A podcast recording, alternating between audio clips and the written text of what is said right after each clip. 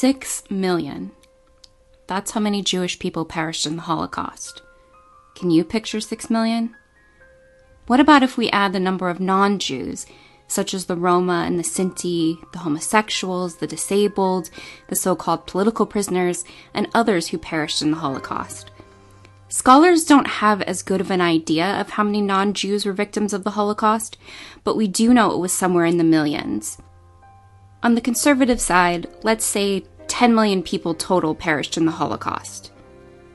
Can you even begin to imagine 10 million people? Some people have tried with projects where children collect buttons or paper clips to represent every single person who perished in the Nazi genocide. But in the end, all we get is a roomful of inanimate objects. They represent the victims and survivors, but they fail to tell the dimensional story behind each object or the story behind each person. My high school had 550 students. We could all sit together in a nearby church on Mass days. So if I double that, I can conceptually think of 1,000 people. But to get to 10 million people, I'd have to double all of the students in the church 10,000 times. Personally, I can't even imagine 10,000 churches, let alone 10,000 churches filled with 1,000 people each. You could imagine some of the biggest football stadiums in America that fit nearly 100,000 people. Take 10 of those filled with people, and you have 1 million people, the number of people who perished in camps like Auschwitz Birkenau or Treblinka. And still, that's only one tenth of the people who perished in the Holocaust using our conservative estimate. Or you could go by country populations. 10 million people is the entire population of Hungary, and it's also the entire population of Sweden.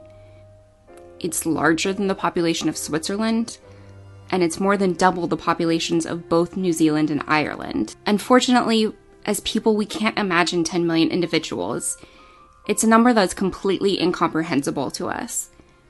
Therefore, it's easy for the number to become a statistic to rattle off, a number for Holocaust deniers and revisionists to mock, because we can't see the number for what it is 10 million individuals. That's where this podcast comes in. In order to even try to understand the Holocaust, which we'll never be able to do, but in order to make an effort, we must focus on the fact that this genocide happened to individuals. Individuals with hopes, dreams, families, parents, children, cousins, uncles, and aunts. They were people who studied, people who worked, and people who provided for their families. They were children looking forward to their future.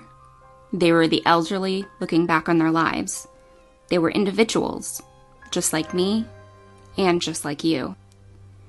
This podcast aims to tell the story of the Holocaust, not with stories of the death camps and the ghettos and the perpetrators and the incomprehensible numbers, but with the story at the very root of the genocide the individual. I hope you'll join me as I embark on the first season of Individual, narrated by myself, Dr. Anna Scanlon, telling the stories of victims and survivors celebrating and remembering the single people whose lives were ended or forever changed by the Holocaust.